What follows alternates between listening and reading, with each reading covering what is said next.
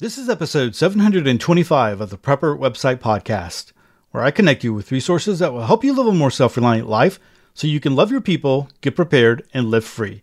On this episode, when are you prepped enough? With my good friends Brian Hawkins and Mick Rowlands. Hey, I'm Todd Sepulveda, the editor of PrepperWebsite.com. This podcast is usually an audible version with some commentary of articles that have been posted on Prepper Website but from time to time I interview members of the preparedness community who can bring a ton of value and information to your preparedness. Links for this podcast can be found in the show notes. Hey everyone, this episode is sponsored by the Top 10 on Prepper website.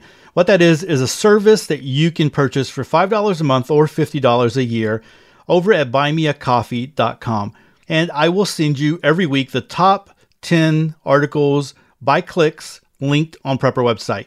And so that way you can filter through all the craziness on Prepper website, all the articles that we post, 8 to 12 articles every single day, and only get the most popular ones. If you are a podcast fanatic, then you can always drop them into your Pocket app and you can listen to them there. Even if you don't want to sign up for the top 10, you can still go over to Buy Me a Coffee and check out what I'm doing there. I'm using that as my social media. So I'd love for you to go and hang out over there. Well, Happy New Year, and I am so glad that you are hanging out with me on this episode. This one's going to be a really great episode. Um, it really was spawned, or it really spawned from a email that was sent to me from a listener about when are when can you consider yourself prepped enough? And there's more to it than that. Um, we get into it into this episode, but I uh, brought along my friends Brian and Mick to talk a little bit about this topic.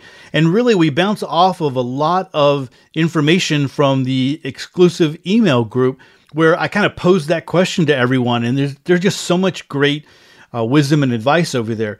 Now, I say all that. We're going to talk a lot about the exclusive email group. It's going to be coming out, uh, you know, up in our in our conversations. But the membership has been closed for uh, at least the foreseeable future. But if you're interested in it, you can go over to the link and sign up, and I will let you know when membership opens up. And really, I've done that just to kind of help me with the back end of of taking care of it all. But I know some of you got in in the last few hours of 2021. And so I was able to add a few more members there, but uh, we will be adding members as we go out throughout this year. And so I'll just uh, let you know if you're interested, go sign up over there and uh, I'll give you some information. All right. So uh, without further ado, let's jump into this uh, episode. Like I said, a great episode with Brian and Mick talking about when are you prepped enough and then all the other things that go into that. So let's go ahead and jump into this episode.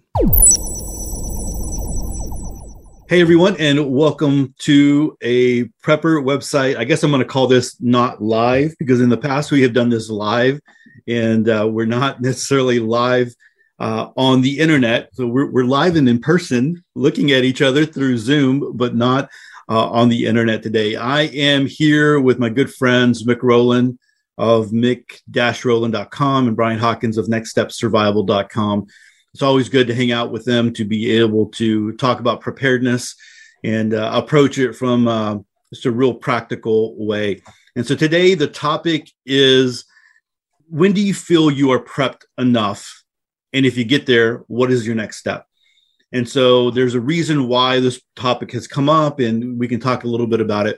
Before we jump into the topic, I just want to go ahead and uh, uh, wish Brian and Mick a happy new year and just talk a little bit, just catch up a little bit on what they're doing in current events. And uh, we'll start with Brian. Brian, what do you what do you have going on, man? Are there any current events, any things that you are watching?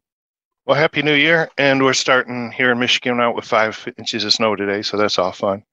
Um, as far as current events, it uh, looks like 2022 is going to be a lot of the same. Hopefully, a little bit uh, dying down a little bit at some point this year. Hopefully as far as the, the COVID and the mandates and the shortages and supply chains and all those nice words that we got to really hear a lot about.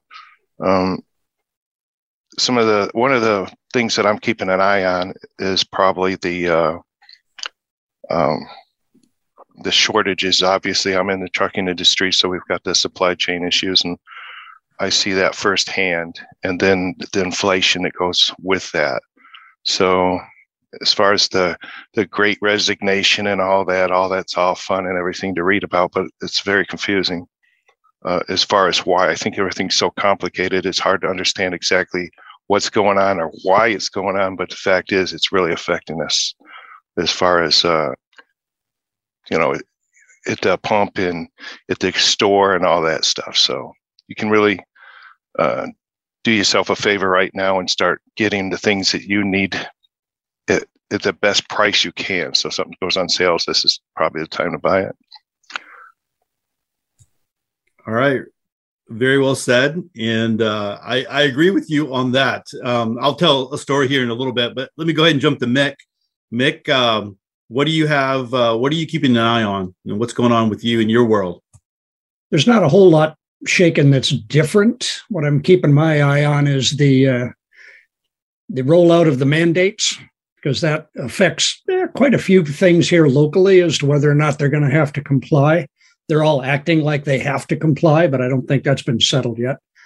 Just with, like Brian was saying, there's sort of the uh, the upshot of the mandate's going to uh, put a lot of people out of work, and that's only going to exacerbate the supply problem. So, yeah, I've been keeping my eye on supplies of things as well, knowing that some things are going to get shorter, and hopefully, uh, you get enough of a head start or a heads up on uh, what's going to go short before it actually is an empty shelf. So, Brian, if you uh, see anything running out, you have to let us know. We'll do it. All right, and something that both of y'all said, you know, dealing with uh, the shortages, but also with uh, the Great Resignation, Brian, that you you mentioned. Uh, I have a family member who is uh, who is employed by a big box chain. Uh, let me just say that, and they are not based in Texas. So Texas passed a law that no company could mandate the jab, right?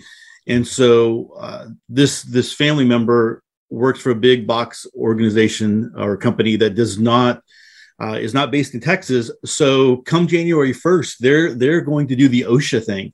And so they are really concerned. You know, the the OSHA, I guess, law was to either you either have to get the jab or you got you have to get tested every seven days, and uh, it's just really weird the way they're doing it. Well, this person runs like the front area of the store, and normally has 30 plus people that they're able to uh, to manage right now they're down to nine. And you know she's like normally i'm managing I'm, I'm dealing with things. Right now i am running a register all day long. I don't even take a lunch. I'm there you know nine hours of the day. And then it's hard to get it's hard to get people who you know a lot of people don't want to get jabbed and they don't want to get tested every single week. And so they already have uh, employees who have already said, come January 1st, if this is going to be uh, forced or if this is the official way that we're doing things, then I'm not going to be at work. So that's going to add to the shortages because there's just people who are not willing to work and and it just adds on top of each other right so it's really one of those one of those crazy vicious cycles that that's there one of the things that i'm uh, always paying attention to are the protests that I see around the world, and you don't hear about these in the mainstream media. It's really it's really interesting. Um, there are big protests. There are big, uh, you know, just people getting together, big groups of people that are upset about their country, uh, you know, their city, their state, whatever, wherever they're at, of the different mandates and the things that they're pushing out.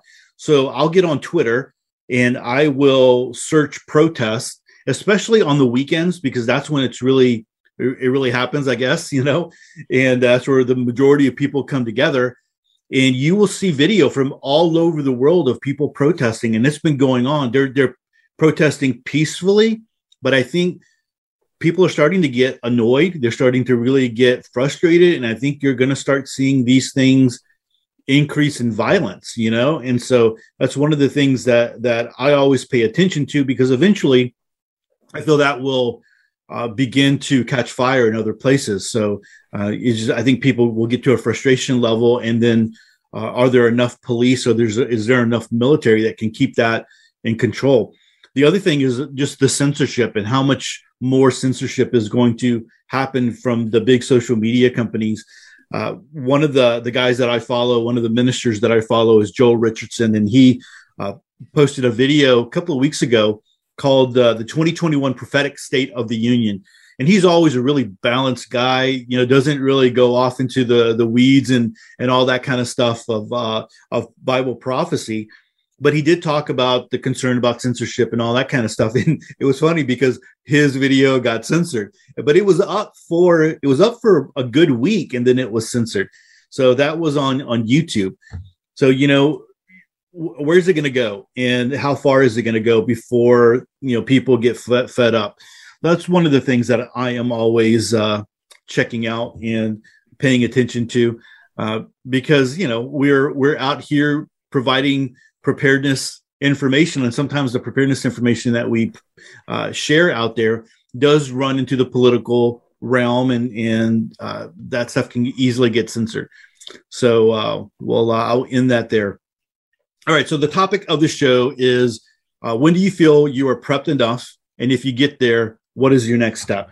So the reason this came up is i have a listener who sent me an email and was concerned that their prepping was starting to get into obsessive compulsive behavior. And they were getting into you know, how do i know when my prepping has turned into a disorder and i, I kind of get that. I understand that because sometimes it can feel like that. And i think those that have been in preparedness for a while um, could maybe that that's a thought that uh, lingers in the back of your of your mind every once in a while.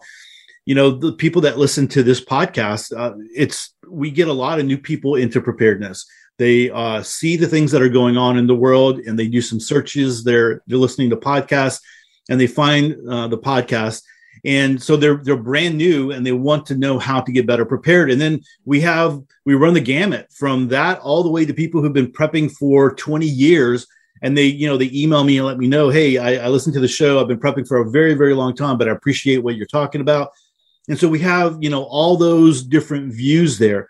So I posed the question in the exclusive email group Hey guys, when do you feel you're prepped enough, or what advice do you have that I can share with this person? I mean, I I responded back to this person and, and I shared some thoughts. Maybe I'll share those uh, those thoughts a little bit later on.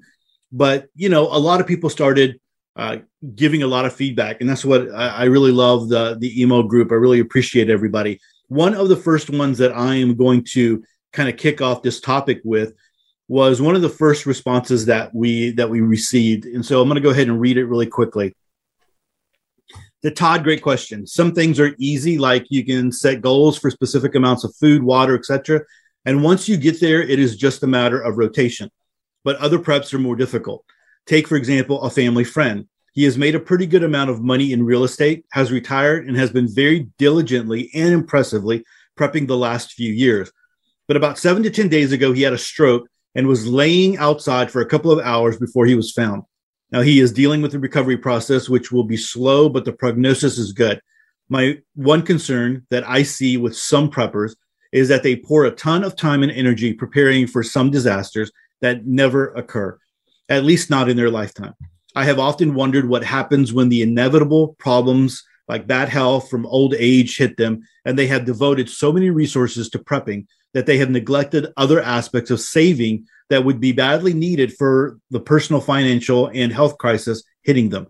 I don't have a good answer on things like this. I genuinely and pr- I genuinely pray and am prayer, prayerful and thoughtful, deliberate thinking and discussions with your spouse provide good guidelines. Also, get contrarian views. Maybe you are too focused on something, but but most people objectively would say you are too fixated on a particular problem and are neglecting other preps that are much more likely to be needed in the future. So my first question to both of you guys is uh, you know this this person and I don't I don't like to use names because I didn't ask for permission to use people's names from the email group. But uh, my my thing is you know what how do you feel about getting other people's views on your preparedness? Uh, is it something that you know you should do you, you should look into um, should you be talking with your spouse about it uh, I know that that can go both ways. You know, a spouse who is into preparedness and a spouse who isn't into preparedness. So I'll kind of uh, leave it at that. Kind of throw it that way. Mick, do you want to kick it off? Sure. Um, I guess I'm uh, I'm blessed to have a spouse that's supportive, of the process. So uh, I'm not bucking a headwind there. That's good.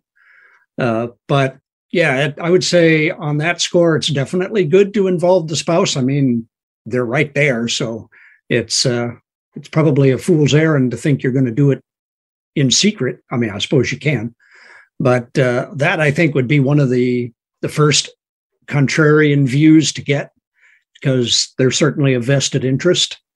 Uh, there is the problem of you see a you see a problem that you're trying to prepare for and the other person doesn't see the problem. So, of course, for them, there's no need to prep for it. Uh, but if you can't sell it to your spouse, I'm thinking you're probably having a hard time with the internal logic of it anyway. So, it's a good first hurdle to go through.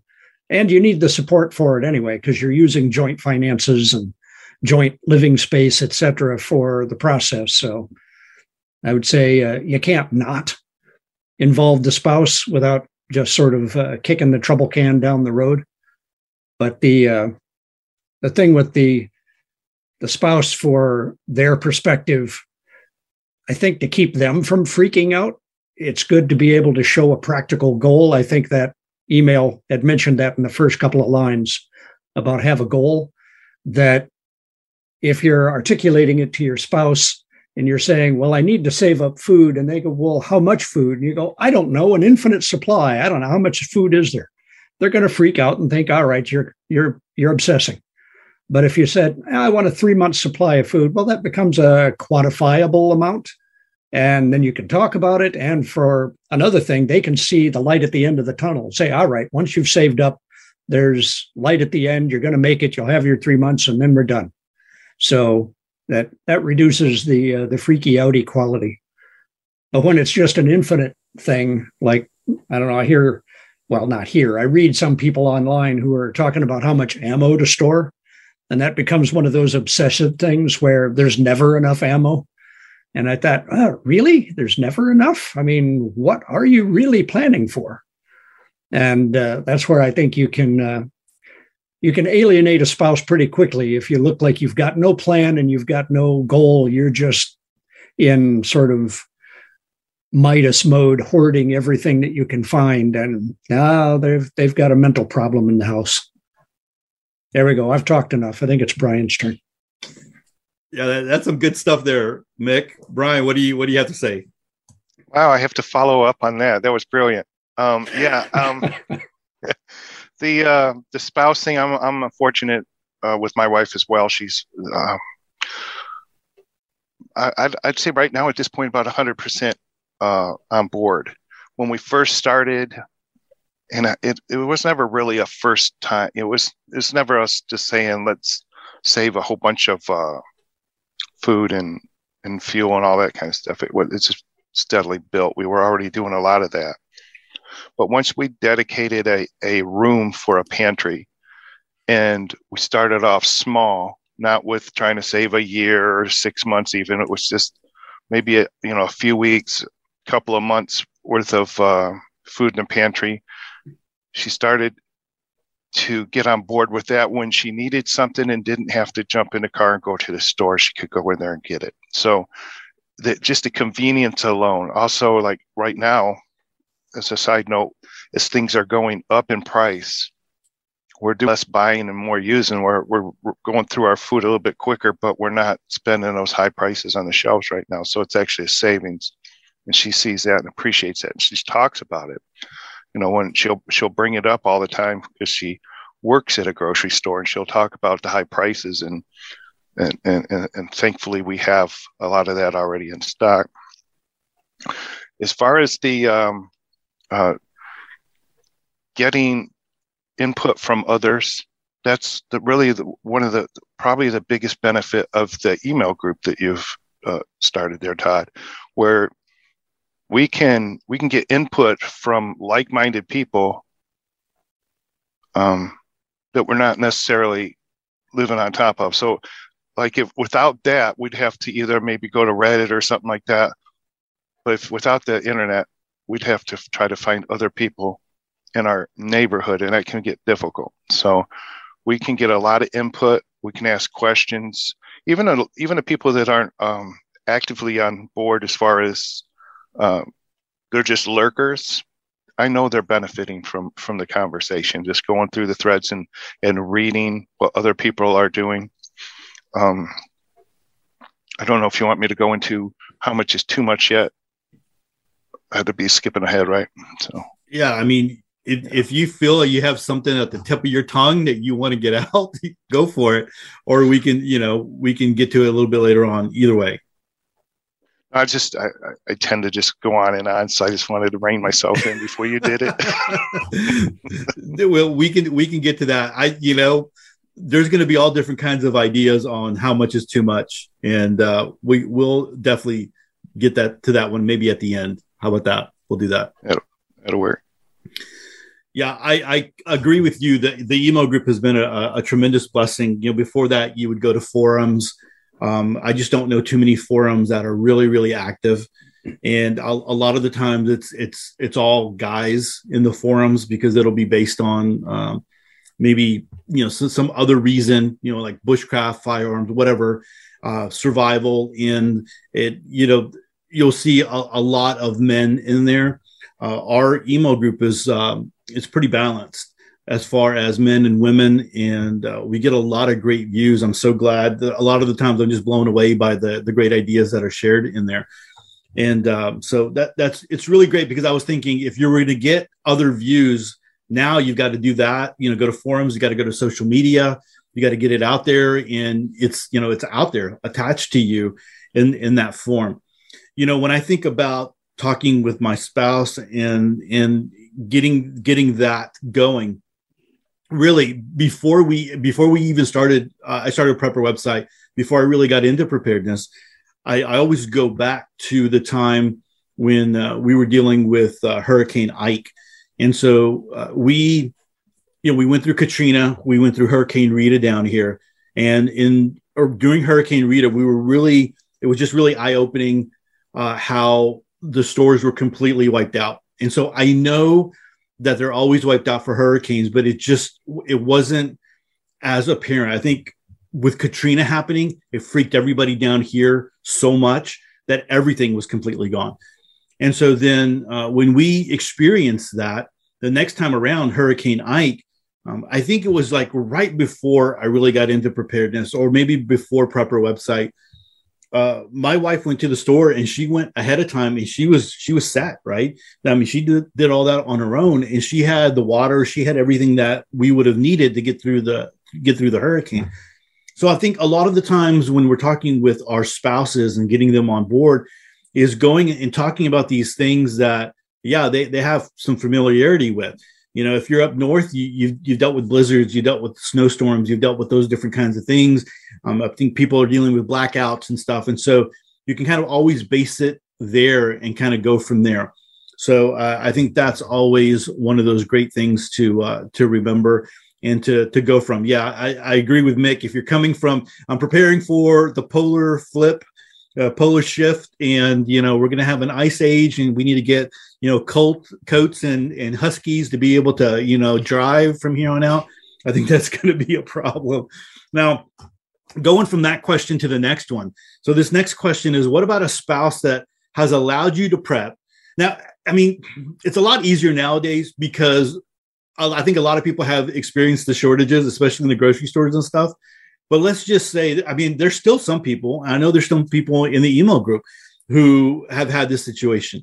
But let's say that you have a spouse who has allowed you to prep without saying anything, with, without really, you know, getting into it, um, but then starts to question when will it end. And so there was an email response to this one that just kind of I I, I remembered here, and uh, this one said, "I felt convicted recently about prepping. Plus, my husband was getting mad at me and kept asking, When is it enough? I've stopped for now until the Lord leads me otherwise. So what do you what do we do with that, man? When our our spouse has allowed us, you know, is really like, okay, this is their hobby, this is their thing, you know, they're prepping, uh, you know, there's some benefits here. I can see those kind of things, but it's continuing on, and they start questioning when is enough. We can always go back to the to the plan that Mick had, had mentioned, but are there any other ideas that you can share? Brian, I'll, I'll kick it to you. Um, first, going back to that you know outside input. We need to ask ourselves: is, Are they right? Are we getting carried away? Because I know in in my case, I have done a lot of things, and and my wife's quick to straighten me out. You know, it's like how much hand sanitizer do we need? Do we really need 50 gallons of that stuff? It does have a shelf life, and then now here we are, close to two years later, as this stuff's going, you know, not good for much longer. You know, it's less effective. We're trying to donate it all over the place because yeah, I got carried away and I, I needed her uh, her point of view on you're just getting carried away. So it, it, we have that nice balance going on. So that'd be my first thing. Are they right? Um, sometimes we need a little reality check, and uh, and it, and if if they're maybe uh, resisting it because of finances or something. I mean, we don't want to. I know that when I first got started, I was running up credit debt and everything else when I probably shouldn't have, trying to um, stock up on this or that when running bills up, and that was the wrong approach as well. So maybe, maybe, uh, maybe they have a point, and if and if you determine that no, they're they're just uh, they don't have quite have a grasp on it. The best I can say is just try to, to get them involved in a conversation as far as you know sitting down like how what are the you know and this is part of my uh, preparedness action plan that i put on the blog is uh, sit down and figure out what's more the most likely event you're going to have to deal with and some of them any one of us could have to deal with right so some of them are universal death in the family sickness car accident, that type of thing. And then, and then, you know, like in your case, your hurricanes. In my case, you know, I don't have to deal with the hurricanes, but you know, severe weather and that type of thing. Um, if you live in a in, in a city, you know, like Chicago or New York, maybe you need to worry about the riots. So just run all that across with your with your spouse, determine what the most likely events that you're going to have to deal with, and then how long you think would be adequate as far as dealing with that. So we we already know that you could be spending a week or or more uh, locked down, isolated in your own home. So we already know you need that. Even though that I believe they just reduced the, uh, the isolation time down to five days. Everything's fluid right now, so all these things change. We're dealing with a different variant. Maybe we get a you know two months from now, maybe we get something that's even worse, you know, and, and takes longer to to run through its course. So, yeah, we can't always just go by, you know, the flavor of the day, you know. So we know we know that. I mean, there's so many different um, ways to, uh, you know, like you said, uh, we all we're all witnessing it over the last couple of years. It's not it's not just the crazy preppers, you know, with their bunkers and everything anymore. I think we probably increased uh, preppership, prepper membership tenfold. you know, just people not necessarily calling themselves preppers, but going ahead and um, understanding that they need to get some stuff up in the shelves. And and w- our we're kind of here trying to guide everybody. So water, right, and that type of thing. But yeah, I think I think um, if you have to.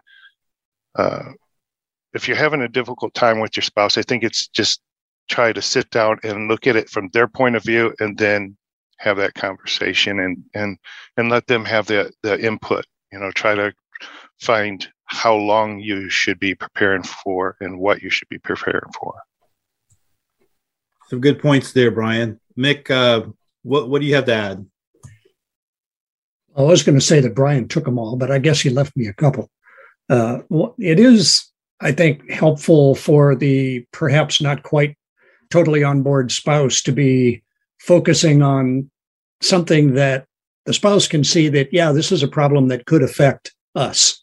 So, like you say, the polar shift thing, that's always been a tough sell. In fact, I'm not sure why anybody bought that, but but people do. But you know, you go to your spouse and say, you know, I think a, a comet is going to strike the Earth and it's going to extinct the dinosaurs and we're going to have to live underground. And she's thinking, all right, this is way wacky. Uh, but, you know, like you say, down your way, if you say, well, we're preparing for a hurricane, spouse can see that and go, all right, there's a practical value. This isn't just wackiness. uh, that helps so that they can see, like Brian was saying, that you can say, well, if we've got the food, then it's right there. So it's sort of like your own grocery store. So there's an immediate practical value. So it's always easier to sell an immediate practical value. So that's a good thing. Although the idea of obsessing spouses, it occurred to me that that's one of those features of marriage. If you've been in it for a while, you can see that spouses have their hobby, whether it's golf or whether it's fishing or something. They've got a hobby and usually the other spouse just kind of rolls their eyes and gives you a little a little leash to say all right you just go dabble in your hobby and just leave me alone. But it's when it starts to become obsessive you know like somebody's buying new golf clubs every 6 months and it's starting to become a financial strain then the spouse says this is more than a hobby. This is starting to become a problem. I was uh, amused remembering that there's a, a couple that i know that he's a fisherman and she likes antiques. And they they both have their hobbies but they were both obsessing that he was a fisherman and he had three boats in the yard. How many boats do you need? You know he had this weakness for somebody was selling a boat. And uh, i think the old phrase is there's nothing more expensive than a free boat. That uh, he ended up obsessing over boats that filled up the yard and she obsessed over antiques so that she couldn't not buy an antique and her whole attic was full of antiques. The house was full of antiques. So she was saying to him how many boats is enough? And he was saying to her well how many antiques is enough? Well neither of them had a goal and neither of them could see the other person's endpoint. So it was a uh, it was a bit of a contention. I'm happy to say they're still married. There are fewer boats in the yard. Some of the antiques got outsourced. So you know it's it's resolvable. But the uh, the problem is that obsession point where you've lost sight of why you're doing it and it just becomes a thing unto itself. I think todd you had a, a topic a while back about fear. And that's i think one of those drivers for obsession is when you start to become so consumed with fear of whatever like you said, the polar shifts. So you're thinking, I have to get huskies. I have to train them to pull a sled, even though there's nothing but grass and sand right now. That you uh, you start to let the fear drive you rather than it being a practical response, like a hurricane. Say, all right, we're going to need food, water generator, but you don't need huskies for a hurricane. So, you know, having a, a practical response becomes, uh, I think, a buffer to that obsession so if you know you're trying to solve a problem, at some point you've solved it. If you've just got fear, you're never really going to solve that problem. Fear just stays there. Yeah, good good good stuff there. You know, I I was thinking what was the thing that triggered the spouse to say that? You know, to say, "Hey, w- what is enough?" Was it talking about something, you know, way out there, post shift, you know, um, you know, nuclear war, uh, zombies, whatever. You know, what was it that that that caused them to do that? Because I think a lot of people, like right now, going back to where we are in society with the shortages and stuff, I think a lot of people would be okay with getting a little extra food and getting extra water and getting extra toilet paper and getting extra, you know, hygiene items and, and different things like that. Even you, you're hearing people talk about um, their vehicles, right? And and you might not have heard it unless you had to deal with it. Um, getting you know getting a car fixed or whatever, getting the parts or you know getting tires. Uh, people are. I I read an article where someone said, look, if you if you're wanting to get uh, some tires. Uh, you know, if you know you're going to be getting tires here, you know, in the next couple of months, go ahead and get them now, just in case you can't get them when you when you need them. So, looking at it from that standpoint, I think a lot of people would be on board but you know what was it that it was was the trigger? You know was it the the, the the weird real the the really weird thing you know that, that you're talking about that kind of can get you out there? And it's really easy to do that in preparedness. One thing will add to the next or that will add to the next and and by the time you know it you know you are you are fearing you are worried about everything that's going in there. And and when you allow fear to take over um, it can be overwhelming to where you don't make any kind of moves at all. And so maybe maybe listening to a spouse who says, "Okay, hey, what when is enough enough?" Uh, maybe that is is helpful to get you to get back and and, and to reflect. So moving on to the next question, um, it, it was just uh, this idea. So we know that it's important to prep. We we understand that. I mean, most people listening to this podcast uh, are okay with that. But then, is it important to understand that we have to get to a point when we just make do with what we have, and we, you know, we're able to say, okay, I can't do this, and then we we get to this point. So there was a response. I wanted to read it. It's a you know it's a, a few paragraphs here. So let me just read this one really quick um, as we as we move forward, and then I'll kick it over to uh, to Mick. We'll we'll just go back to you. Boy, this takes me back. I remember when I first got into preparedness if you're taking this seriously, you have to have food and water for the whole family for a year and at least 1,000 rounds of uh, ammo put back. And anything less was just preparing to fail. Of course, back then, everyone was going to bug out. How they were going to do this with 2,000 gallons of water was beyond me, but I digress. I think that the only honest answer to this question depends entirely on a person's comfort level. The reality is that our grandparents had to make do with what they could pull together. Having a year supply of dried goods on hand is incredibly easy with inexpensive bulk foods. Nobody is going to love it, but it's possible. I don't remember Pappy telling me about barrels of food in their 10 by 20 skid shack, but I do remember him talking about eating whatever they could get their hands on when the company store was empty for a month or so. So, with that, I think that your ability to make do can greatly impact your view of how much is enough. So, things I know I need to have on hand lamp oil, for instance, and we have an old school washboard and bar laundry soap put back. Yes, we have actually hand washed our clothes to experience what that entails. Outside of those types of things and dried goods, everything else is a comfort item looking through Pappy's eyes. I strive to be like Pappy. Being like him is enough.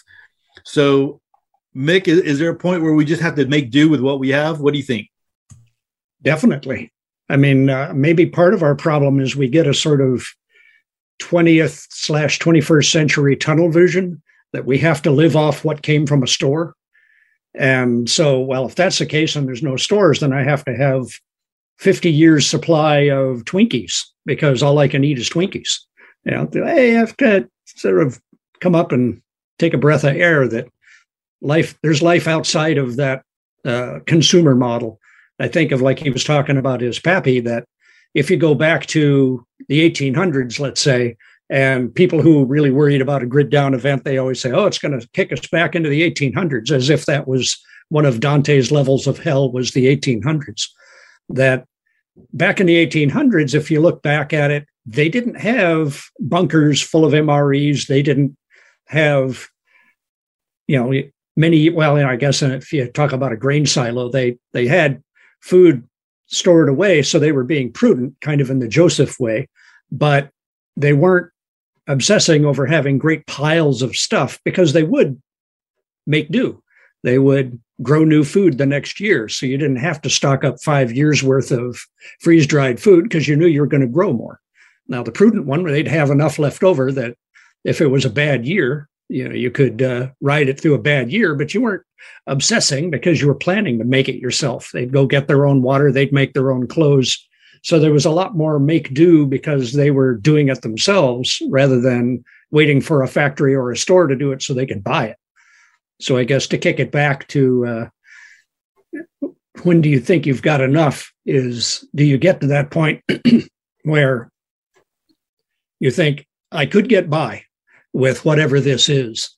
Uh, I think of like the uh, two is yeah two is one and one is none but do you need 15 you know at some point you know you just have to say i'm gonna i'm gonna macgyver i'm gonna improvise after that. That's what people have been doing for thousands of years so uh, you don't have to wait for a factory to build it. You can do it yourself. Good stuff. We, we like the the macgyver aspect of it. Brian what, what do you have to say i want a twinkie now um well, you should have a whole shelf full back there. Yeah, I don't. You know, I, I'm I, I found a hole in my uh, pantry. There you go. Um, yeah. Um, you know, it's funny because you you were talking you were talking about uh, you know what as far as having too much of, and I was going through the pantry not not even a couple of days ago, and I started to realize why do I have so many can openers in here? You know, so we all hear like don't count on your electric can opener. So I thought, well, I need a can opener, and somehow that ended up being in half a dozen of them, and that doesn't count the two of them that's in the uh, the kitchen drawer in there. That's just in the in the pantry here. So it's like you know what, if all these if if if the uh, the event that I'm preparing for it lasts longer than you know a half a dozen uh, can openers, we're just going to have to learn how to open a can by rubbing it on a brick, right? So, or, or, or poking a hole in it with your knife. It's just too much. They're all over the place. So yeah, we. Um, as far as the washboard, I thought that was cool. Um, that that's kind of a last resort type of thing, especially if you start considering if you have no running water, then everything gets very difficult, right? I mean, canning is uh, something that um, you know that our uh, elders used to do, uh, for lack of a better word, used to, used to do it, and our grandparents and everything used to take care of. But they did have water, and then you go beyond that, they had a well. So most of us don't have a well where we can, you know, uh, with a little hand crank and a bucket type of thing. If we have to drive, well, you can't. If you can't drive now, you're really in trouble. If you have to walk a half a mile or even a tenth of a mile and get water to wash your clothes and can and everything, everything gets really difficult. So, in a case like that, I guess you could get by, you know, without preparing for it. But there's some things that you just don't want to face, like that toilet paper, Todd. You don't want to have to you don't want to have to, to deal with, you know, uh, at a certain point, you just stop, right? So I'm not saying you need a whole room full of it, but it, it goes right back to what we're preparing for and how long of an event and um, imagine it taking. So for us, it where we've gone a little overboard, but you can't really prepare for that that comet coming, right? It's funny. I just watched that. Did you guys see that that movie with the uh, "Don't Look Up"? I, I watched uh, that movie and I it was it was it was all right. I kept waiting for them to prep, and then it dawned on me, you're not going to prepare for that because it's a world-ending event. So there's no, you know, it's like a, uh, you know, pointless to to prepare for that, and that's that's the case with a lot of a lot of things, the extreme things, you know, with the the ice age coming and all that. It may be pointless to try to uh, prepare for something to that degree unless it's intimate, right? You, you you know it's coming. The scientists have, not the ones at the CDC, but the real scientists have told you that uh, it's happening. And then, uh, yeah, I guess that's. I don't know if I covered that or if I answered that question because I kind of went all over the map, but yeah. No, no, you're good. You you made a good point. You know, if there's something that that you know already in your heart of hearts or in your mind or in your preparedness that you definitely do not want to do without. You know that it's like a, you know, it's like a deal breaker. Uh, that could that could be something that you focus on and something that you would be okay with stockpiling more than you would think is enough, right? Um, I uh, it was funny. You know, recently we were talking about uh, toilet paper with some people that I know at work and other people. So some people were like, I don't see the big deal about it, right? You know, the shortages or whatever. If you don't have toilet paper, there's always ways that you can clean yourself, you know? And they started talking about that. And other people were like, I just know, but I don't want to clean myself that way, the way you're describing. That's just nasty. And other people were like, no, I wish I would have listened to you a little bit more and I would have stockpiled more toilet paper, you know? And uh, so you had people on both sides. So some people are like, hey, I'm okay with doing it this way. Others are like, no, this is like, it was really a deal breaker having to run around all these different stores finding toilet paper. So I don't want to be in that situation again. So that's where we were talking about, hey, look, if shortages start ramping up again, you want to you want to go ahead and, and have it. So uh, I, I, think that's uh, one of those things is that yeah, you have to you, you just you wind up making do. And the, the thing is, is, I go back to the the hurricane thing.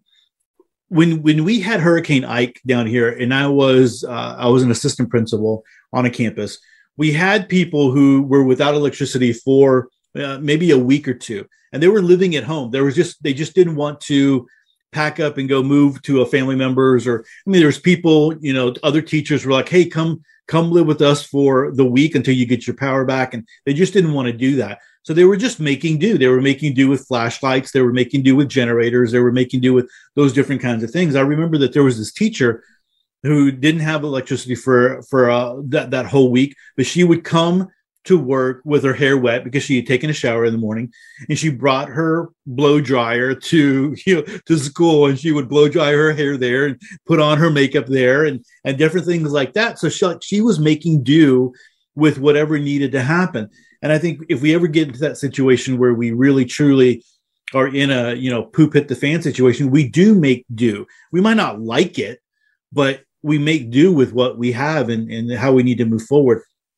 One of the things that I've always seen uh, that I, I try to warn people against is they try to take their life, and I think Mick kind of uh, uh, talked a little bit about this, referenced this. They try to take their life right now the way they have it, right with you know 21st century uh, everything that they have air condition all that kind of stuff and then they try to look at an shtf event whatever that might be and they want to replicate their current life right now into that and there's just really no way unless you have tons and tons of money and you have ways of doing things i mean even eventually at some point things are going to fail and things are not going to always be uh, you know what what you need them to be so I think you need to have that mentality at some point that things are going to go uh, downhill, and you can't always. You're not going to have what you what you always had.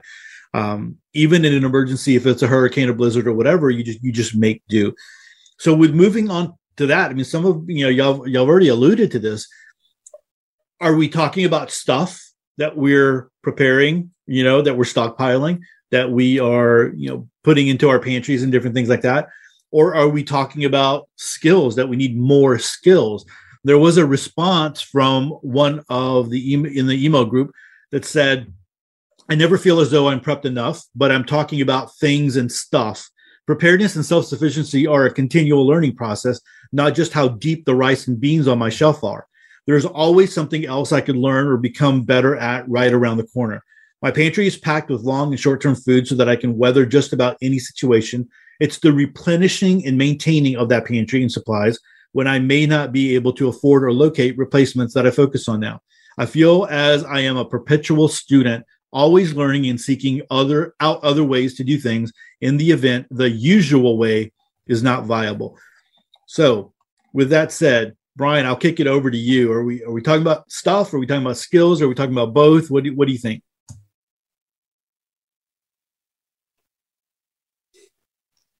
first of all, that person needs a lot of credit for uh, being that perpetual student, right? So that's that's what we we we need to become, all of us, even those of us that feel like we're we're ahead of the game. We're really not because things change, and uh, just like uh, I believe that was say it was you, Todd, that said most of or no, that was in it. One of the responses you read, somebody said, 20 years ago we were all going to bug out how it's the, the tides change. A lot of us have determined, you know what, that's probably not the best option. Um, so yeah, um, I I feel like it's it's more it's not necessarily um, skills as far as like how to start a fire or you know 15 ways to cook a meal and all of that i mean those are important issues but a lot of the things i think we need to look at like things that Mick accomplished there as far as um, having chickens and, and a meat source and, and eggs and, and a garden and all that type of stuff. So those are probably the, the more relevant when we're um, looking at as far as food and that type of thing. So that self-reliance homesteading lifestyle. Now everybody's not going to be uh, prepared to do that. If you're living in Manhattan in an apartment, you're not going to probably want chickens. Your neighbors are going to probably frown upon that. But you know there are other things that you you might can do. First of all, get out of Manhattan. But the uh, yeah the uh, skills are are what's going to carry you. So I I, I rem I, it's been years. I don't rem- remember the, the the the guy that made the video, but he went out into the woods with a knife. Now, I'm, I'm not saying any of us should have to get to this point, but he made the point to where he went out into the woods with the only tool he took with was a knife, and he was able to the either create or or you know find food and shelter and water and even clothing everything with just that one knife. That's that's really extreme right there. But though that's taking a whole lot of gear that most of us would have to have in our pack to survive just for a couple of days in the woods. And he had the skill level to be able to not have that stuff. But uh and again i'm not saying any of us should be running out into the woods. I'm just saying the the more skill that we can bring into our homes the less maybe that we need to worry about stocking up on so if you can grow your vegetables, maybe you don't have to start going and buying the, the canned goods from the store all year long. Maybe you can can some of your own or freeze it, dehydrate it. And those are other skills, right? So we've learned to can and dehydrate and, and all of that type of thing. So whatever makes the most sense as far as what your goal for your preparedness plan, that's probably the, uh, those type of uh, things you should try to, to learn. And, you know, with the videos and and everything online right now it's it's virtually a free beyond a college education that you can get right now in a short time. Yeah, that, that's good, Brian. And when you were saying that about uh, the, you know going out you know to the wilderness with a knife, um, the idea is it's the principle behind that. And I don't I don't think the video that you're talking about was from Dave Canterbury, but I do remember him saying something along the lines of you know if you have the skills that you can manufacture whatever you need out there in the wild right? You can you can kind of make it you can build it if you have those skills. And that principle applies in in everything in in all of preparedness because there might be times where um, you know, when we had the freeze down here in Texas, people were improvising, and that's that. You know, going back to that MacGyver, you know, that MacGyvering, uh, you know, survival, whatever it might be, is you can figure that out. You you might not be able to get eggs at the grocery store, but you need to bake this cake, so you find you know an alternative to use to be able to get whatever it needs. And if you know that already, right, then you're able to just go ahead and and, and go there without having to uh, you research it if if the even if the internet is is around and available and all that good stuff. So, uh, Mick, let me kick it to you. What do you think? Well, I remember on the on the email group, one of the uh, topics that had come up was about that mindset. That one of those skills, the original poster was saying, is that ability to be more MacGyver than consumer, where like you were talking about with the toilet paper, if somebody really just can't imagine any other way to do the job than toilet paper, they've already got a problem. They need that MacGyvery skill of saying, all right, so I don't have toilet paper. What am I going to do? Well, not stay the way you are, obviously. You're going to do something else.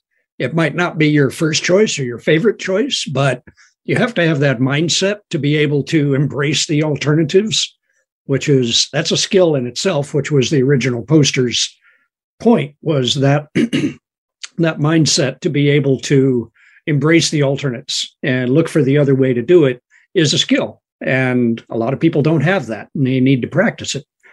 But on the point of skills, it occurred to me too that it can almost become an obsession in the same way that stuff is, that you can want so many skills you're really never going to need them.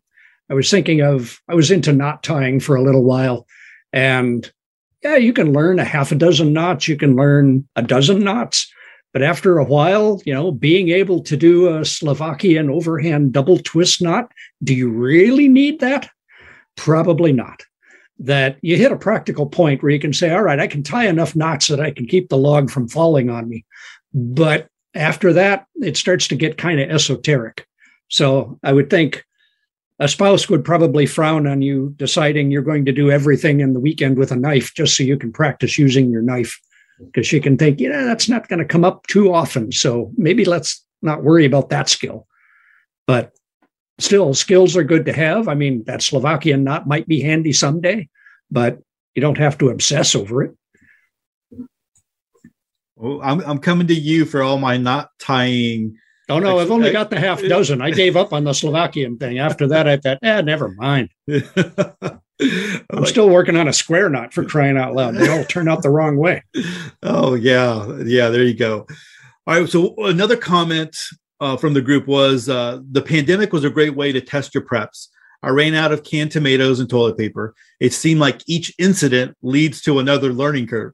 The biggest problem I have is trying to live life, believe that God is present, and have some trust in people. Living in fear every day is just too stressful. So I have a personal limit on the stuff and I keep a watchful eye out for trends, but I do not have canned foods holding the walls of my house up. So I, I love that uh, that last little phrase there. I don't have canned foods holding holding the walls of my house up. So the thing is, is it, is it important to pay attention to trends and adjust uh, the way that we go? Uh, because living in fear or being in constant fear is overwhelming. Is that something that y'all do? I mean, we've already kind of talked a little bit at the very beginning, um, things that we're keeping uh, keeping eyes on. But is it something that is important to preparedness? Brian, let me kick it to you. Yeah, um, we get right back to you know a healthy dose of keeping up with what's going on without being obsessed over it. So, um, without getting all promotey and stuff, I I just did my last yesterday on my personal blog a, um, a weekly roundup of the news, and that was me reading and curating, just linking to, not you know, not writing the news, not trying to be a reporter, but just sharing what I had had gone over for the past week. Anywhere from 100 to 150 different news reports and uh, that's a little exhausting. Not not the reading part, not finding the time, but just it starts to wear on you. So it's you, you, can get really obsessed with it. I wasn't really doing it to be, you know, uh, you know, to try to stay informed for myself, but for for the readership. So you know, I had a a, a different goal there, and um, as far as uh, like politics and all of that thing, I try to avoid, you know, like I've, I'm completely off of Facebook and all that, deleted account and everything. So I, I don't go on and, and do those pointless arguments and all that type of stuff, if you even want to call that news. But you still want to know, like, you know, like they're talking, you know, in avian flu or something, you know, another bird flu, like, because, you know, because COVID isn't enough right now. We have to have something else going. So, um, but something like that, if that starts to get out of hand, you want to be aware of it. Um, and you probably just a couple of minutes a day is all you need. Um, I would recommend to do to learn. Uh, I don't. I think you have a. Uh, don't you have a a podcast or a, a blog post, Todd, on how to follow the news on on Twitter rather than having to rely on the 20 minutes of the hour long broadcast that you get on your TV every day, which is really handpicked and and almost always has an agenda. So you can really do yourself a favor by uh, you know finding a better source of news.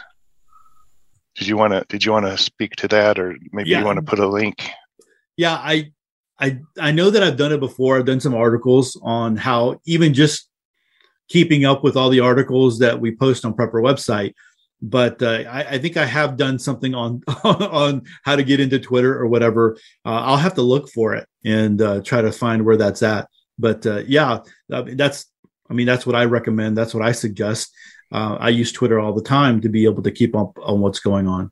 So yeah, so a lot of people are, are trying to stay away from the social media, and I agree with that 100%. And sure, they're tracking you and everything else, but if you're carrying a cell phone, somebody made the point we're all worried about, you know, getting a chip in our brain, but you know, we're, we're carrying a chip in our pocket everywhere we go. Um, so we're already being tracked. I'm not saying that Twitter's necessarily the the the the best option for a lot of people, but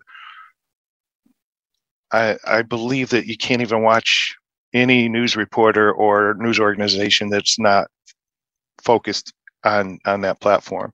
So I mean, um, personally, I've I don't communicate with them, but I have them in a in a list of you know the local uh, reporters that I that I like in, in my area, and then when they send out a tweet, you know they're it's usually generally before they even it's uh, gone live. You know they're they're on their way to go to go investigate something. So that's pretty cool.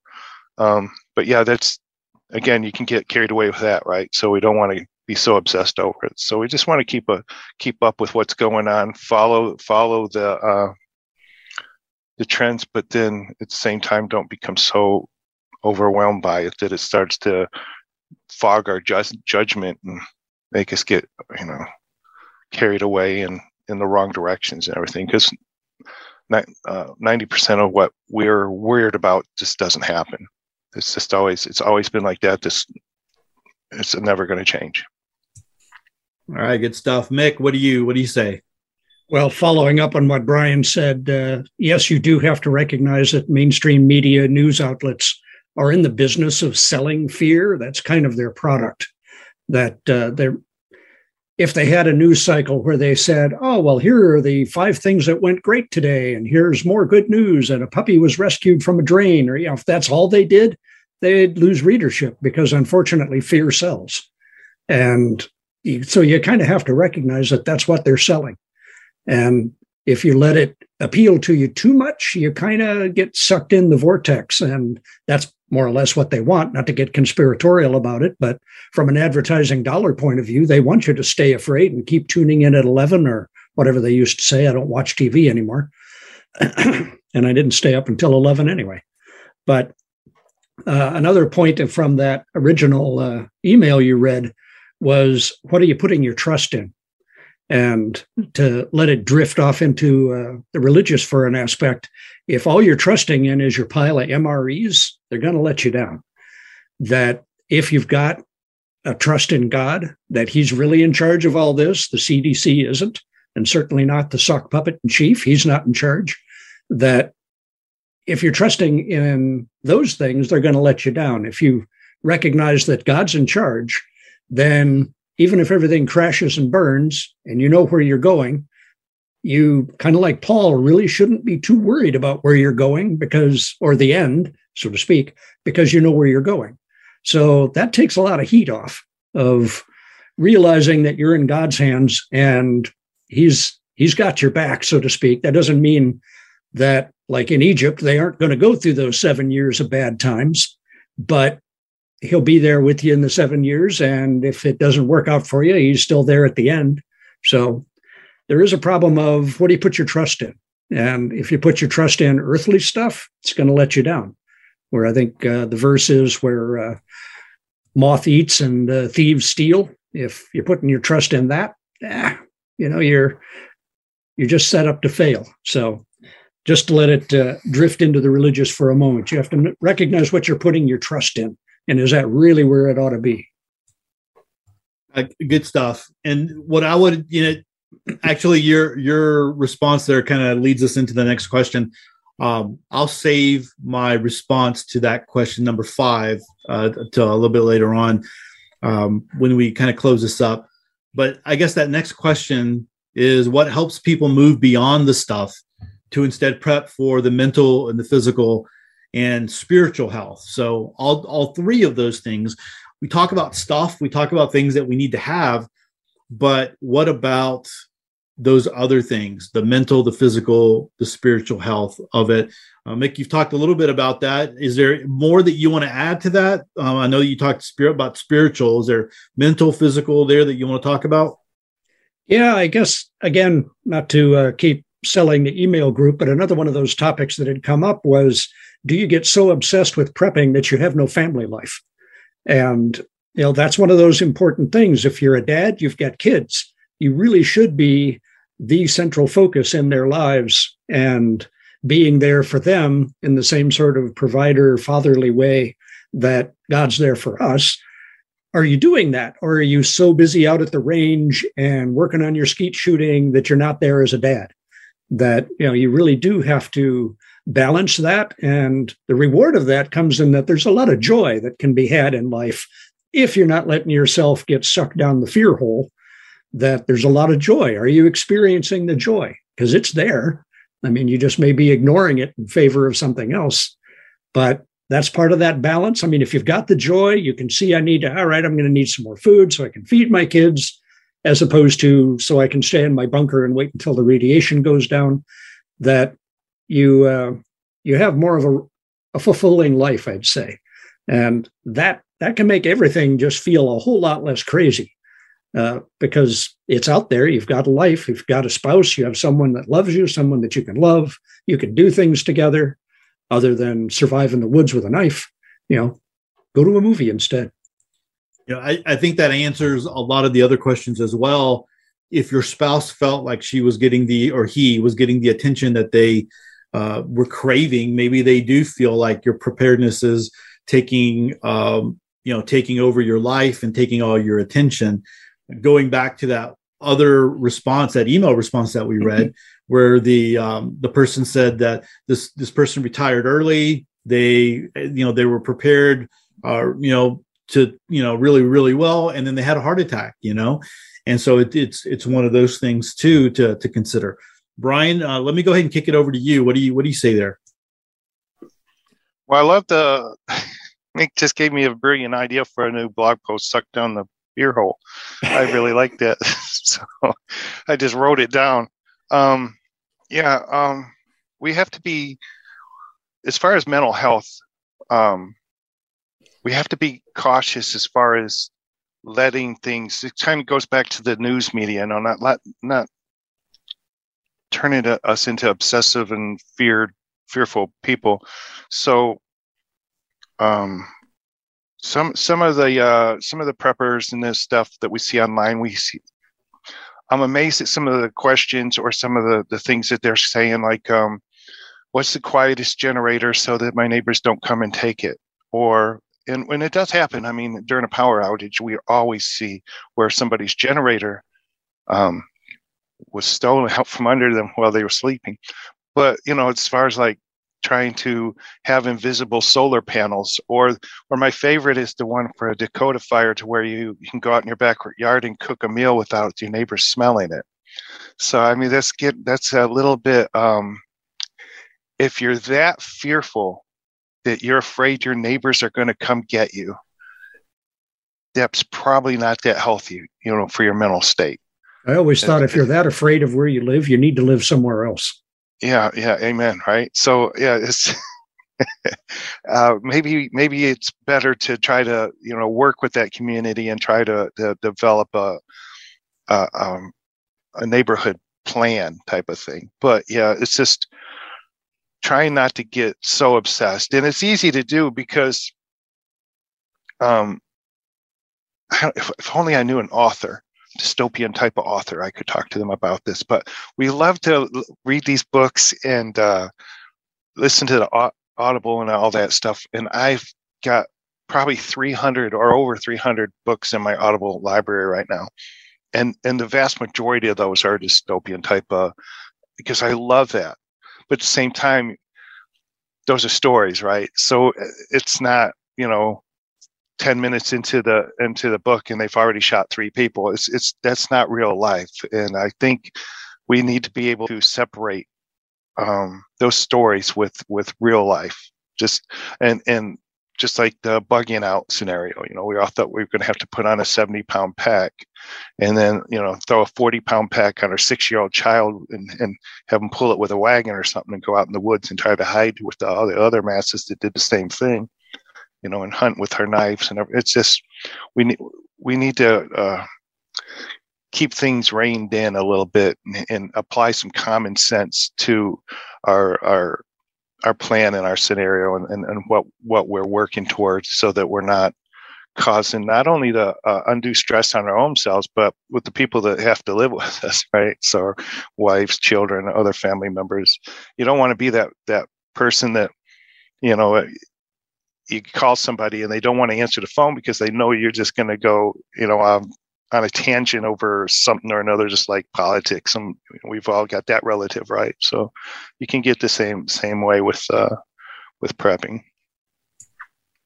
Yeah, all, all really good stuff. You know, for me, the default is always in the spiritual. Um, and a lot of the one star reviews that I've that I've received for this podcast have been when people are like, "Yeah, you're too religious. I'm not listening to you anymore," or, uh, you know, this is too preachy. If you want preachy, you know, listen to this.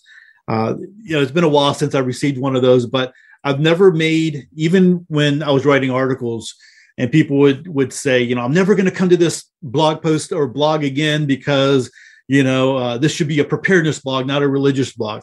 And I've always like, okay, hey, go take a hike, man, because for me, the most important thing is my spiritual walk. I mean, the reason I'm into preparedness is because of a time of prayer that I spent years ago, actually during this time, during the the, the winter holiday break that uh, that it, that it happened, you know. And so for me, that's always my default.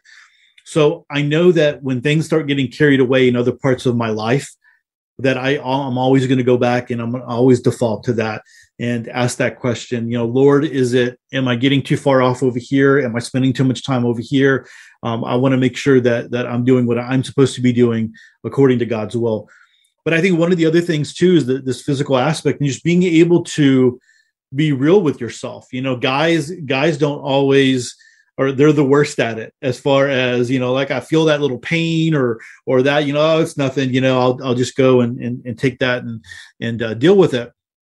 But you know the last couple of years i've i've uh, worked it's been more of a sedentary uh, type job for me because i've been sitting in front of a computer as opposed to being on the campus when i was always running around. I mean i, I never took a lunch when i was on the campus because there was just never time. Uh, i would always take a bite out of my sandwich and leave it on my desk, right? And and it's kind of the same. I don't really take a lunch now, but I eat at my desk, and so I just spend all that time and knowing that the physical aspect of it, uh, of my body, and I, I, know I need to do something. So that's part of uh, being able to be self-aware of who you are and, and where you're going.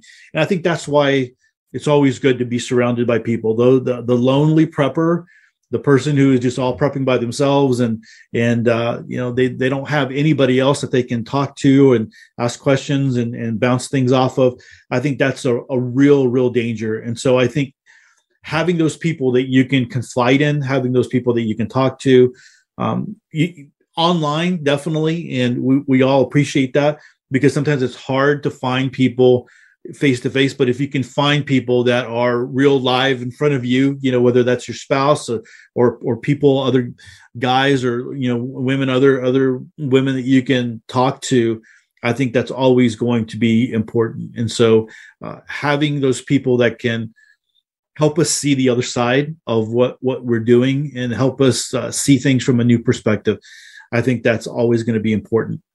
So let me flip it here and let me ask this question Is there a danger, like feeling that you are prepared enough, putting in, and whatever that means, right? That you, you've like, hey, I'm good. I've prepared enough. I put enough stuff in a closet. I've got enough stuff in my pantry. I I have uh, you know enough ammo. I have enough of this, whatever it might be, and then just kind of like closing the door on that. I'm like, I'm ready for the apocalypse. I'm going to go ahead and, and, and, go on with my life and go on from there. Uh, is there a danger with that? Mick, what do you think? I'd say yes, just to, not to be too uh, knee jerk about it. But anytime that you uh, close the door and say, There, I'm done, it smacks of hubris, where you think, I'm so smart, I've got it all figured out, I'm done. I mean, I can remember telling my dad once, sitting on the couch, I must have been like 12, you know, the wise old age of 12, and told him that because I had completed a, an algebra class in school, I thought, and I told him, I said, you know, I think I know everything I need to know now. And he, he, well, he had your reaction. He laughed. And I thought, why? I know everything I need to know. Well, I was 12. What did I know? But, you know, if you have that kind of hubris of thinking, I'm done, well, that's kind of an indication that you're not, because there is that whole mental aspect of it. And even then, you can always fine tune things uh, as opposed to kick back. This gets back to that where do you put your trust? If you're like that, uh, the farmer, and I think it's Luke 12, that said, There, I've got grain, I got it all in a barn, I'm going to kick back and relax. And then God says, Oh, yeah, and you're going to die. So, you know, there, there's going to be something that you didn't have, that you weren't ready for. That kind of the way I see it with a lot of stuff that I've been doing is that you can spend I don't know, I'll just pick a, a number. You can spend a couple of months working on something and get yourself like 80% prepared in that two months. But it could take you another year just to add another 10% of preparedness, just because that last part is a lot more time consuming. Well, rather than spend a whole lot of time on that last five or 10%, go find another area and get it up to 80 so that you've got a whole bunch of things that are at 80 instead of just that one. So uh, that's sort of diversifying. And then speaking of diversifying, I was thinking back to uh, that earlier comment about the guy who was all prepared and then he had a stroke and was laying in his yard. That on the email group, oh, there I go promoting again. Anyway, uh, on that e- on the email group, there was somebody that said, "Should I sell my, you know, cash in my 401k and sell all my goods and basically buy a bunch of preps?" And I thought, I don't know. This is kind of like people that are, you know, sell their clothes and wait on their rooftop for the rapture. That it's just a little too overcommitted to one one possible outcome. That if you're prepared for the apocalypse, but you don't have anything financial, then you're you're really putting all your eggs in the basket that things are going to go bad and you're not going to need the money. But, and not to make myself the model, but I'm kind of hedging my bets and I'm leaving my 401k in and I still have insurance and I'm still paying the mortgage on the house because what if something doesn't go bad apocalyptically? And I'm going to need the money, you know, for healthcare or whatever. So it's kind of that same diversification. Don't get all done, close the closet door and say you're done. That even in the financial world, you're still hedging your bets that, all right, I might not need the MREs. I might need a thousand bucks for emergency room or whatever. So uh, staying diversified, I think, is part of the key to that rather than uh, being in the position of saying, I'm done now, I close the door, as if you could ever really be done. But you know, that attitude is putting a little too much trust in the closet. Yeah. No, I, I love that idea of um, what what you were saying there, and then I just lost it. It was on the t- tip of my tongue. I had a comment. That That's because I, I talked share. too long. Well, you know, it was just I had it, and I was like, I didn't write it down. I didn't jot it down, and that's what happens to me. I'm getting I'm getting old there. But I'll, I'll kick it over to Brian. Maybe it'll come to me as Brian. Maybe Brian will say something that'll uh, trigger it for me again. Go for well, it. If Brian. you remember, blurt it out. okay. Go ahead, Brian. Yeah, I, I, love the diversification thing that that that Mick's talking about. So that's that's kind of where I'm at. So it's just me and my wife right now, as far as in the house. Of course, we have uh, family and children and everything in the area, but for this, the two of us, we're probably pushing or maybe even beyond the two year mark as far as what's in the the pantry. And we talked about a little bit earlier how much is enough? And my, my wife and i both agreed let's rein this in a little bit. It's it's getting carried away. And you know it's getting carried away when um when rotation starts becoming almost a full-time job right so where you're going in like wow we got you know we have to eat this whole case by the next 30 days or something you know so you know it's uh but like to to Mick's point, we can slow down on this aspect, but now it's time. And, and I like to look at it as uh, the next phase of prepping, right? So for, for us anyway, it might be the first phase for, for other people, but maybe this year we're, we're seriously thinking about chickens, even though our community doesn't allow it, you know, we'll, we'll, we'll just going to do what we have to do. Put and, little um, gnome hats on them and tell them they're lawn ornaments yeah, yeah, they're or or, or they're, they're droids, right? They're, they're robotic, and and I I'm gonna just kind of transferring from there, and and then a lot of the canned goods. You know, speaking of, you know, I I thought that was funny when when you I'm looking in my my room here where I'm at, and it's one of the uh, comments on that you read, Todd, was my walls aren't being held up with walls of canned goods and, and I, mine are right? So i'm like so we've gotten away from a we're trying to let those dwindle down a little bit be replaced with our own home canning. So we've been doing a lot of that rather than buying cans of canned vegetables and that type of stuff and even meats at the store we're doing our own home canning and uh, that's just moving from one next so i don't really think that there's an end for most preppers unless it's truly to end, right? Maybe maybe our prepping can come to a complete stop and we just transfer again with the you know diversification or, or move into another area or just get right with god because we've got two weeks to live or something like that. We don't have any family to carry on what we're doing at that point or maybe if we do have that comet that's coming in and they can't divert it or whatever.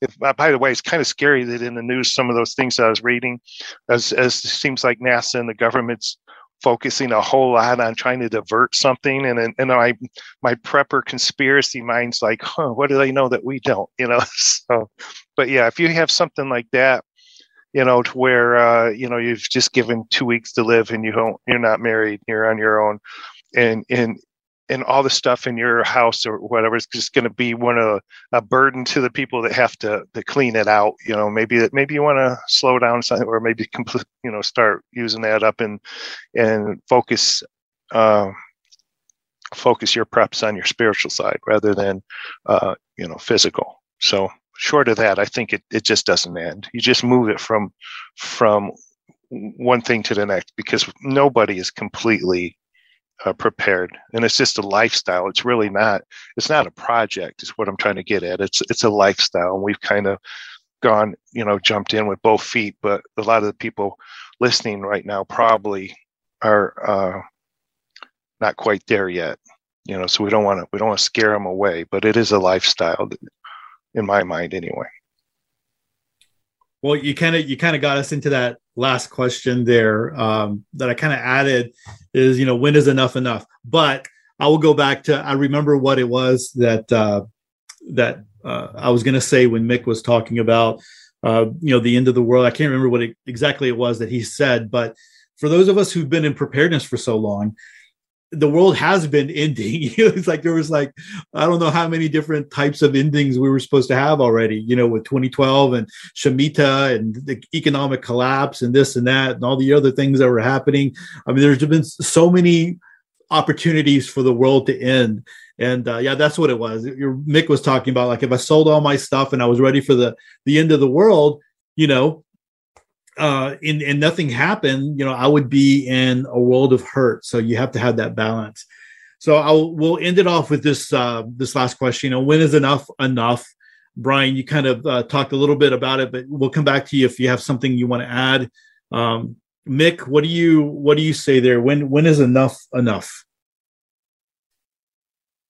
Well, I guess it gets back to the goals idea of uh, you know you if you set a goal, like let's say you've got a year's worth of food as your goal, uh, but as Brian and I were talking offline, uh, you know, eventually whatever you've stored is going to run out. So, per Brian's comment about what's the next phase, for me it was all right. I can store X amount of food or whatever up to a point, but then knowing that it's going to run out, now my next state phase is what are my renewables? How do I go about making more of that on my own? Like Brian was talking about canning his own vegetables as opposed to buying cans. That uh, that's why I got into the chickens, got into the gardening, put a hand pump on my well. I thought I could store 55, you know, 100 gallons of water, or I could just have a pump and go get it whenever I needed it. That uh, there's the next phase, I'd say, uh, like for when is enough enough, you have to recognize, well, I can get up to a point where I've got enough stored stuff to let me do it myself, which is you know, kind of the old 1800s way. You just you had enough to live until next year when you were going to grow the next crop. That's why you had animals, so that you'd eat some of the animals, you'd grow more, and you'd eat those. That uh, that next phase is working on your uh, your renewables, and even then, eh, I mean, you don't have enough in that sense because it's a, a future garden, so there is no enough. But you don't need 15 rakes. You might want two in case one breaks but you know, at some point you say, all right, I've got enough to do this job and I'm going to be ready next time. There and again, you can fine tune it and say, well, I grew tomatoes and I'm going to work on growing better tomatoes. But at least you're already growing tomatoes. And for me, it's like potatoes. I can't make potatoes grow here. Uh, they're either uh, tater tot sized or the voles eat them all. So you know, I've got I've got gardening challenges I need to solve, but I'm not going to get panicky fearful over those voles. Angry, yeah, but not fearful. That uh, you know, there's there's gardening things for me to solve. So there's there's skills beyond the storings of stuff. There, I'm done. All right, Brian. Do you have anything to add to that?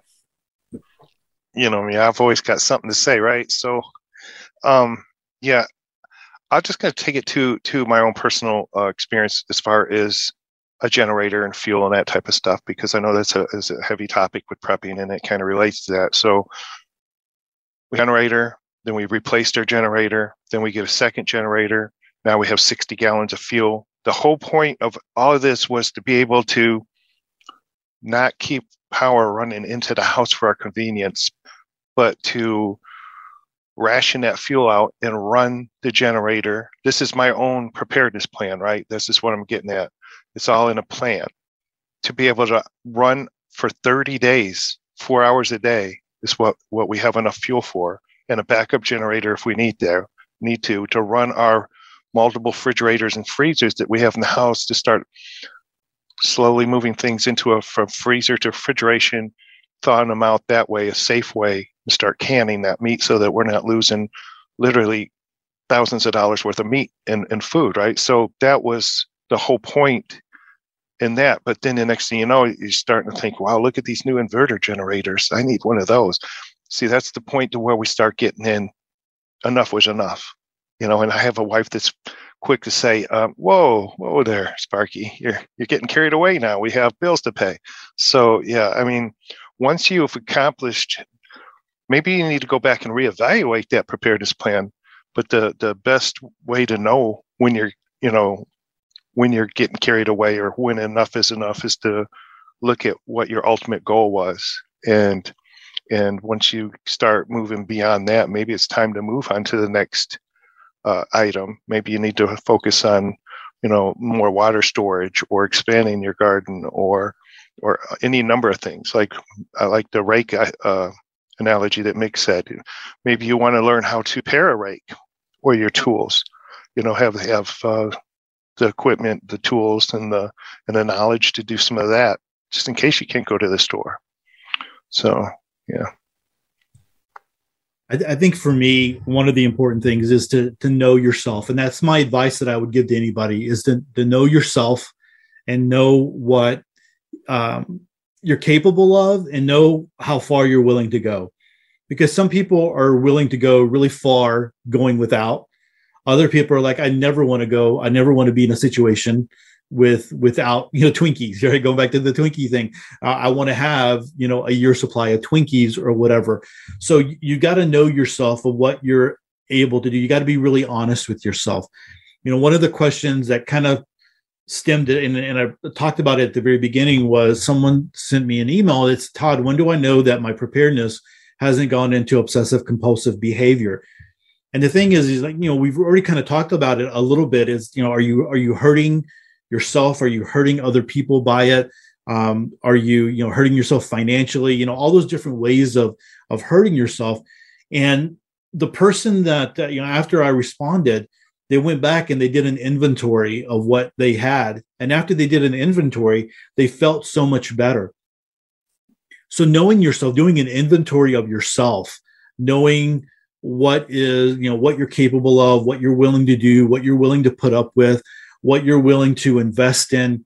All those different kinds of things are going to be very important because everybody is at a different state. So knowing yourself if your if your spouse is on board bringing them along uh, with you and like hey what are we you know where are we where are we going where are we going? You know how far is enough? You know, what where is enough for us you might be in a situation where you and your spouse are, are okay with only preparing for a blackout or preparing for a blizzard or a hurricane.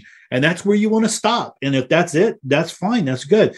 Maybe you want to be, you know, you're, you're going to go a little bit deeper than that. Uh, maybe you want that one year supply of toilet paper. You've got, you've just got to know who you are and what you're comfortable with and where you're going. And we always talk about it and that's the most important thing is having a plan and sticking with it. That is the most important thing. So guys good good stuff good topics. Hopefully we've helped some people out there uh, on that. Well let's end it with the survival tip. And we always we try to do just a quick survival tip uh, in you know around the the meeting right? So around the topic of what we were talking about. And so uh, i'll kick it over to brian and uh, let you kind of go from there. What is your survival tip here? Well, my survival tip is is we're the first day right now in a brand new 2022. Again, happy New Year to everyone listening. And this is a you know uh, perfect time to get that uh, preparedness plan going, and and like you were talking about, evaluate and inventory and all that, and start start taking a serious look at the what what's most likely the event that you're most likely is going to disrupt you and your family and what it's going to take to uh, curb the pain that you're going to feel from that. So whether it's and and and don't get so wrapped up in the economic collapse or the the emps and all this other stuff. It's just um, common sense type of thing. And I, and and i just stress especially if you're just now getting started um, food water shelter uh, medical supplies, your health. Uh, we touched on the health a little bit too. You know, uh, I'm not big on New Year's resolutions, but it's you know happens to be January the first right now, or I don't know if I'm supposed to say that. I don't know when this is going to air, so maybe I should have. But the um, yeah, uh, it doesn't necessarily have to be a you know a New Year's resolution that that dies down in three days. Like you know, buying exercise equipment or anything, but just you know, make a plan, set some goals, get somebody on board, and just start easing into it. If if you're brand new or if you're been out here for a while, just take stock in what you have, reevaluate, and and move forward from there. Don't let uh, the doomsday scenarios and all the bad news that we see all the time. It's very hyped up in a lot of cases bring you down and um, steer you in the wrong direction. So it's just just stay focused, stay persistent, and uh, move forward and enjoy yourself too. Don't let it don't let it take you down mentally. Good stuff. Yeah, and we're recording on the on January first, but it'll be released tomorrow, so January second. Uh, just you know, so it's ready for Monday morning. So Mick, what do you? What uh, survival tip do you have for us? Well, I guess keying off of our uh, conversation, I would say uh, seek out an alternate to something that's important to you and explore another, another way of whatever that is. Uh, I mean, it might be as simple as I love potatoes. I always eat potatoes. Try eating rice for a while. You know, just give it a try. Uh, embrace the alternatives. See it as a um, a learning and growth experience to uh, to try something different and just for uh, the, alternate way of doing it. Uh, if nothing else, you end up developing a little more confidence that whatever that one thing is, I do have another way I could do that. And after you've done that one, do it to another one. Just, I guess, uh, as a overall topic is just try and embrace some alternates just to get used to them because your might your life might need that. Good stuff. I, I, was thinking potato flakes. I thought that that's what you were going to say. Like, I can't grow potatoes, but my alternative is uh, I'm going to stock up on potato flakes. But, you know, I don't know. Maybe you don't like potato flakes. I just want to grow it, whatever it is, and I can't grow potato flakes. All right. Well, uh, my tip is try to include the whole family in preparedness, as we've been uh, talking about. You know, getting prepared um, there's a couple of different strategies that are out there. We've talked about it before in the past. If you are a parent, you have, uh, I mean, of course, if you are, it's just you and, and your spouse. I mean, you can tackle it that way. But if you have kids, younger kids, you can always involve them in camping, building a fire, uh, learning how to cook from scratch in the kitchen, those types of things. If you have older older uh, kids, uh, be stealthy. You got to be stealthy, right? Um, you can still take them take them camping, but you don't don't ride them so much. I know people are like, I'm going to take my kids camping and they can't have any technology. Or I mean, nowadays kids, if you're talking about teenagers, technology is their life. I mean, that's their that's their lifeblood. So a way to get them to completely check out is to take away their technology. So don't don't do that, but take them camping, expose them as much as possible if you've never done that before. Uh, I like playing what if games, like, hey, what what would happen if this happened, or you know those types of things watch some survival movies, maybe read some survival books. And when I say that, I'm uh, being, you know, I'm recommending to be very careful about what you choose. Um, you're not going to watch, you know, The Road with your teenage son or whatever, but uh, I don't know. You might, depending on on who they are. But I mean, things like Hatchet and things that would have some kind of survival aspect to it, I think would be good.